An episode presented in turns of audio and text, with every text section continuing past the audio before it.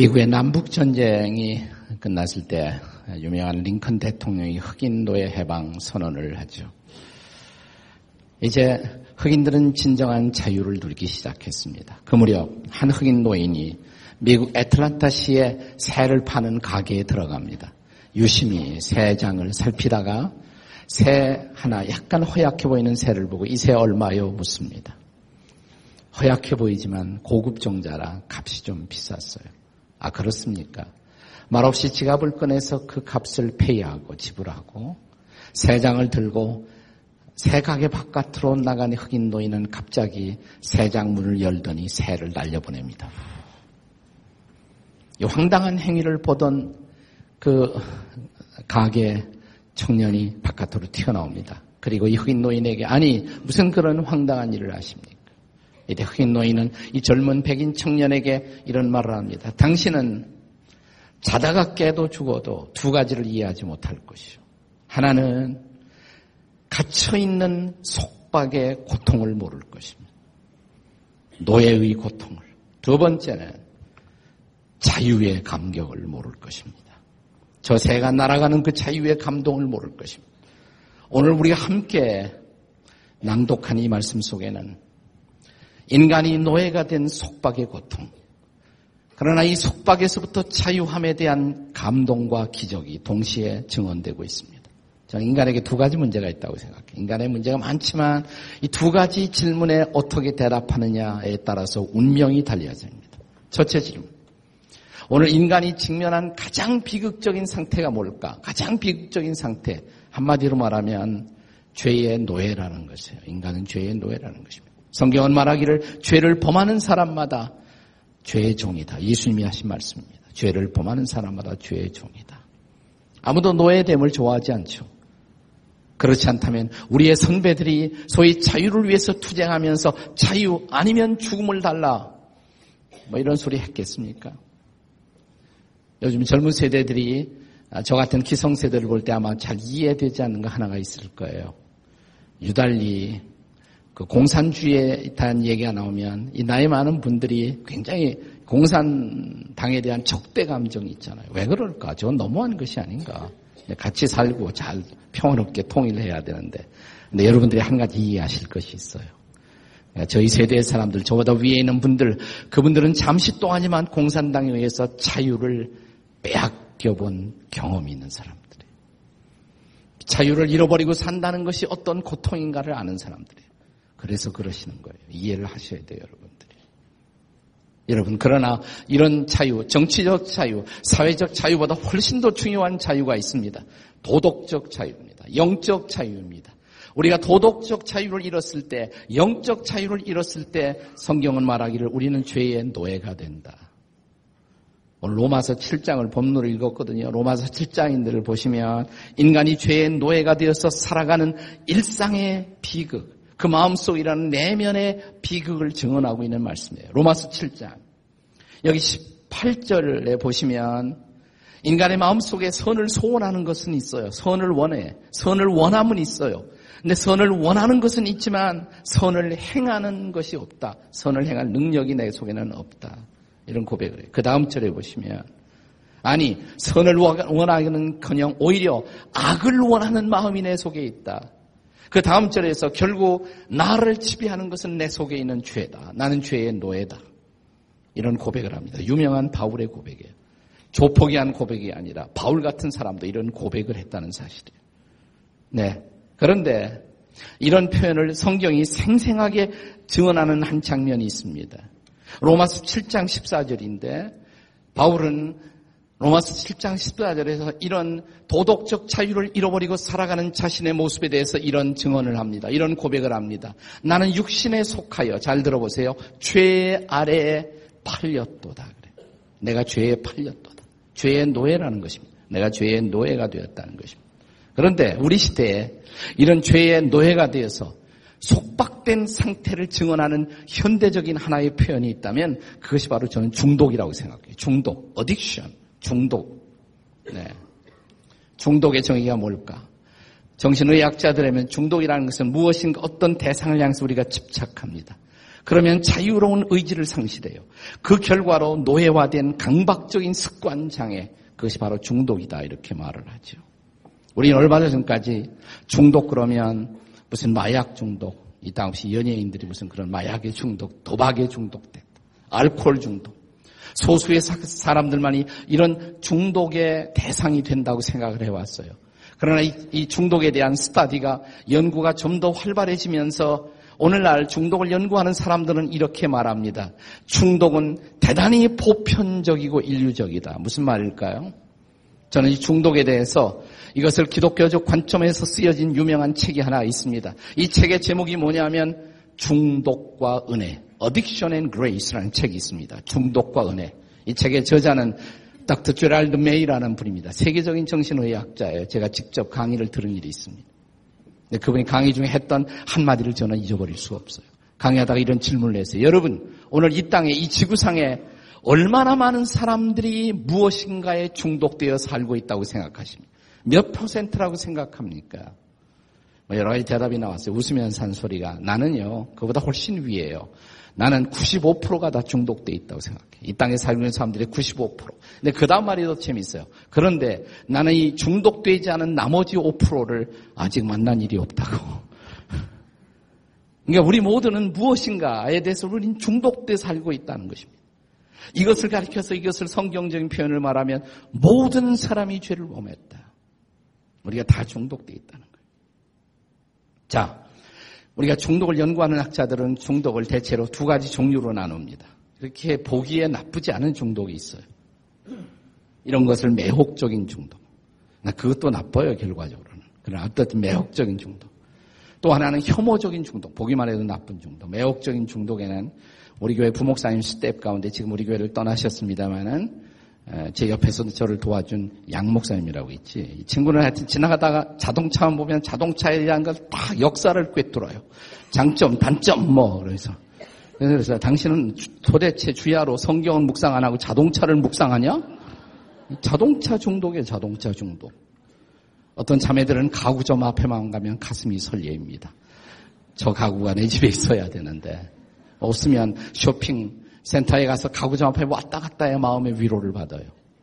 우리 엄마는 캔디 중독자십니다. 우리 어머니는 지금도 나이가 많으신데, 예, 예, 항상 캔디 갖고 다니세요. 늘 드시고, 예, 캔디를 드시면 마음이 안정된다.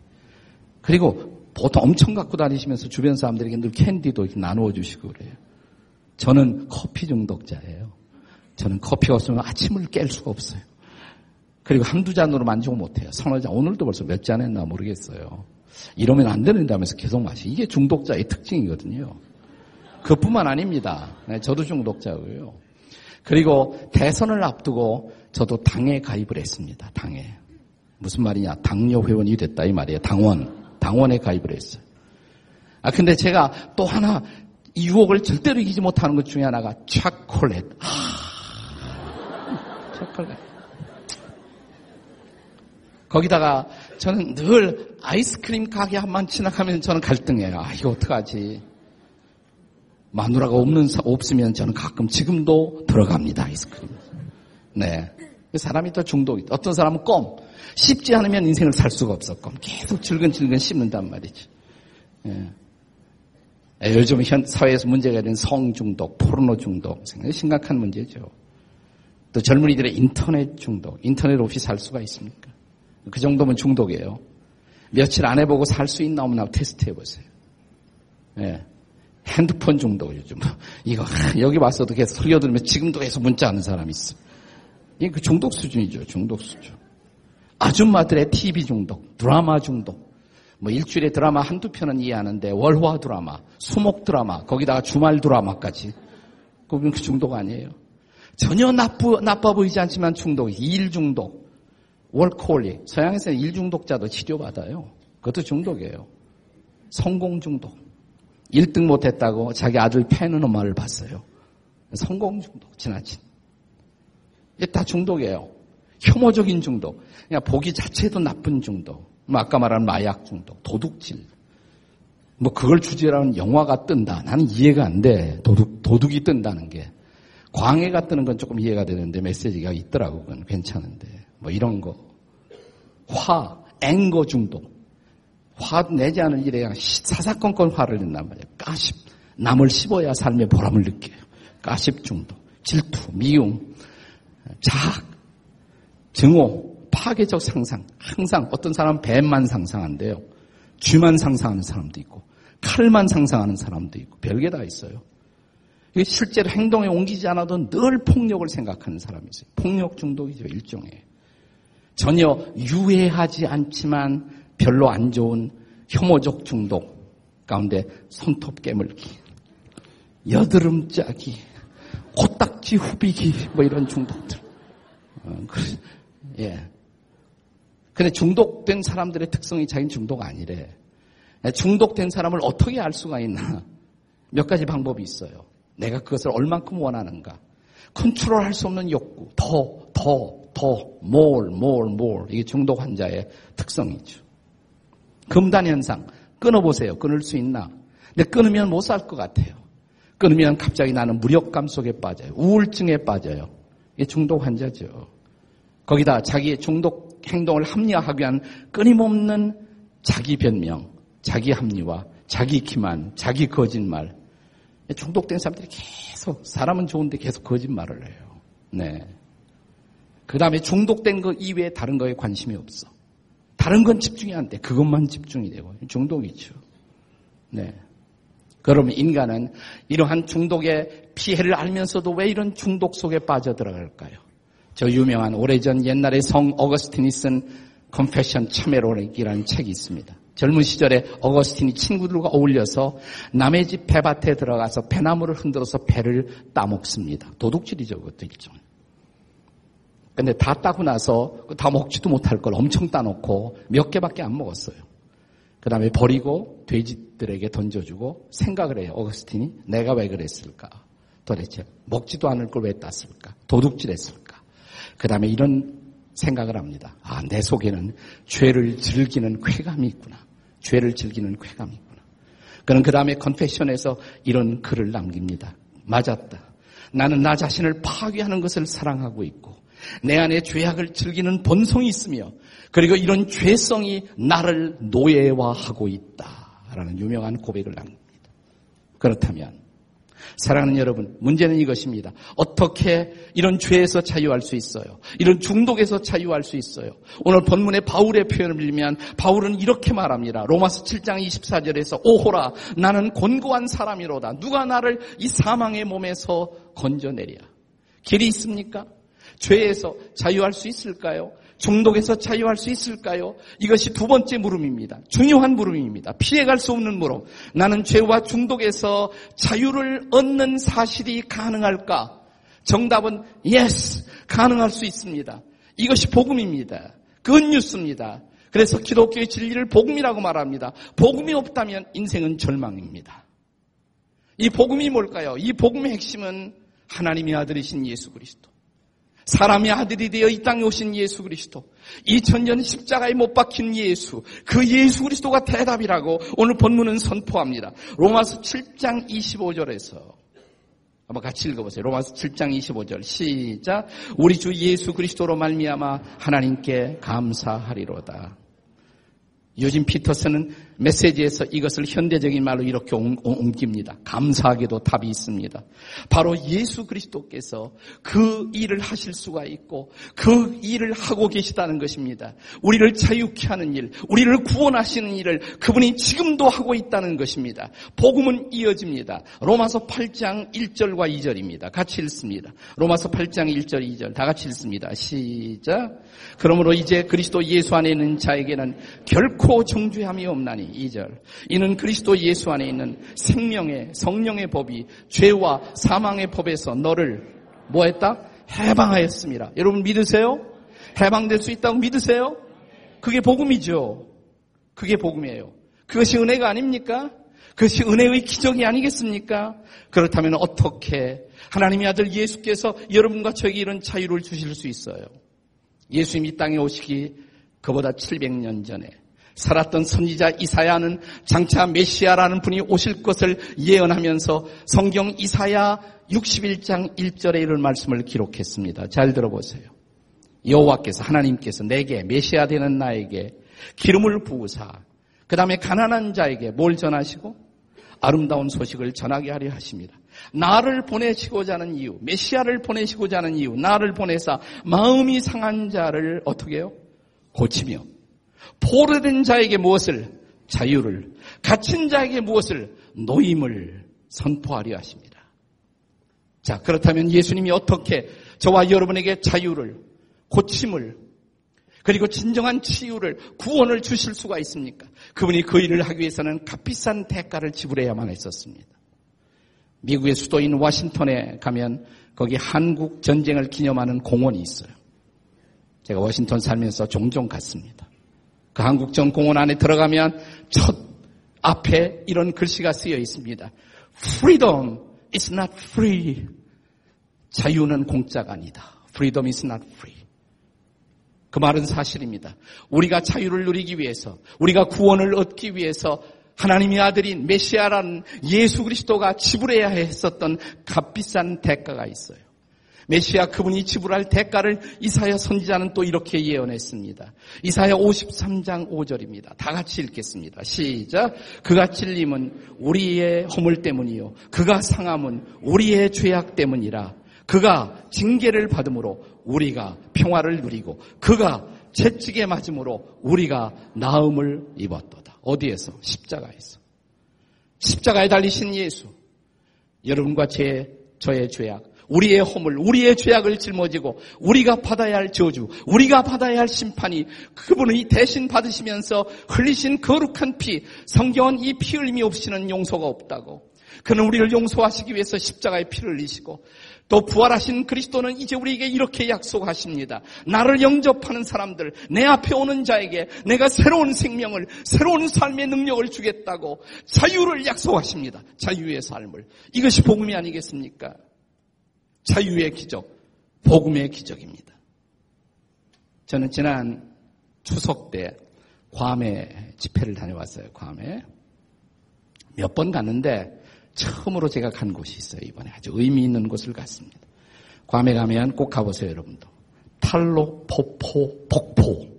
탈로 포포 폭포가 있습니다. 탈로 포포 폭포. 보통 관광객들이 잘 안 가요. 폭포 아름다워요. 그러나 저를 감동시킨 것은 그게 아니라 이 폭포 옆에 조금 옆에 새길로 정글 속으로 들어가면 10분만 가면 거기 아주 역사적으로 유명한 한 일본군의 병사를 기념하는 동굴이 있습니다. 욕고이 케이브라는 욕고이 케이브.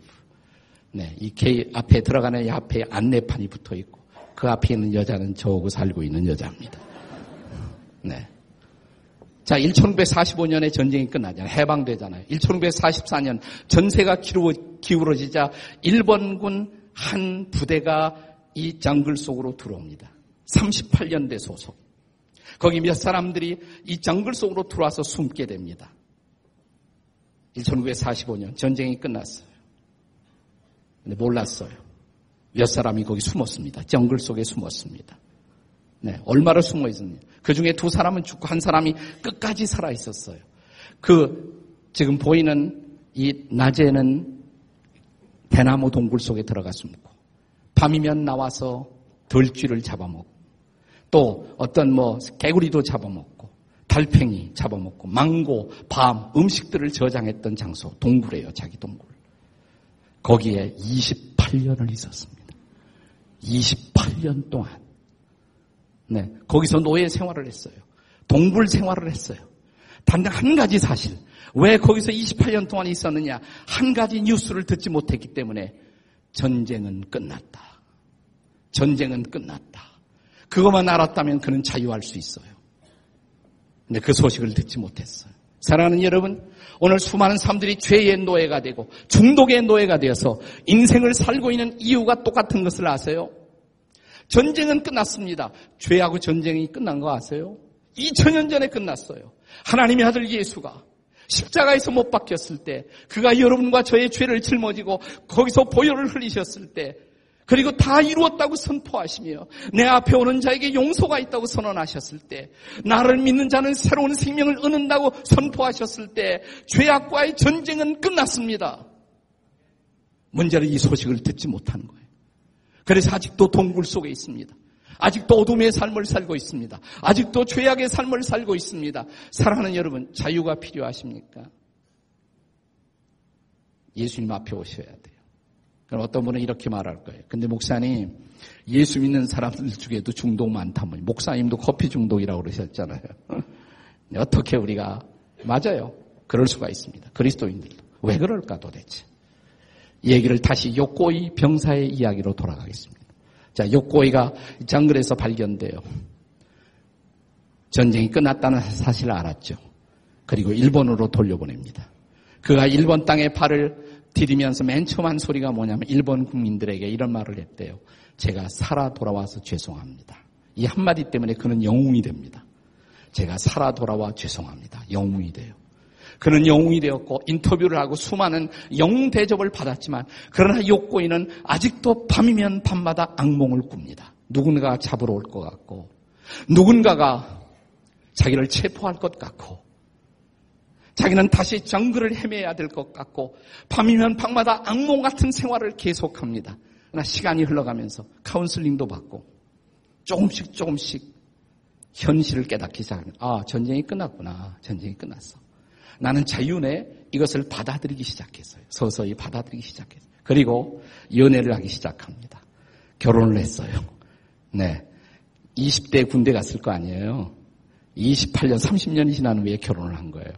그리고 결혼해서 자기 아내와 함께 신혼여행을 어디로 왔을 것 같아요? 괌으로. 자기가 있었던 동굴로, 글로 신혼여행을 온 곳이에요.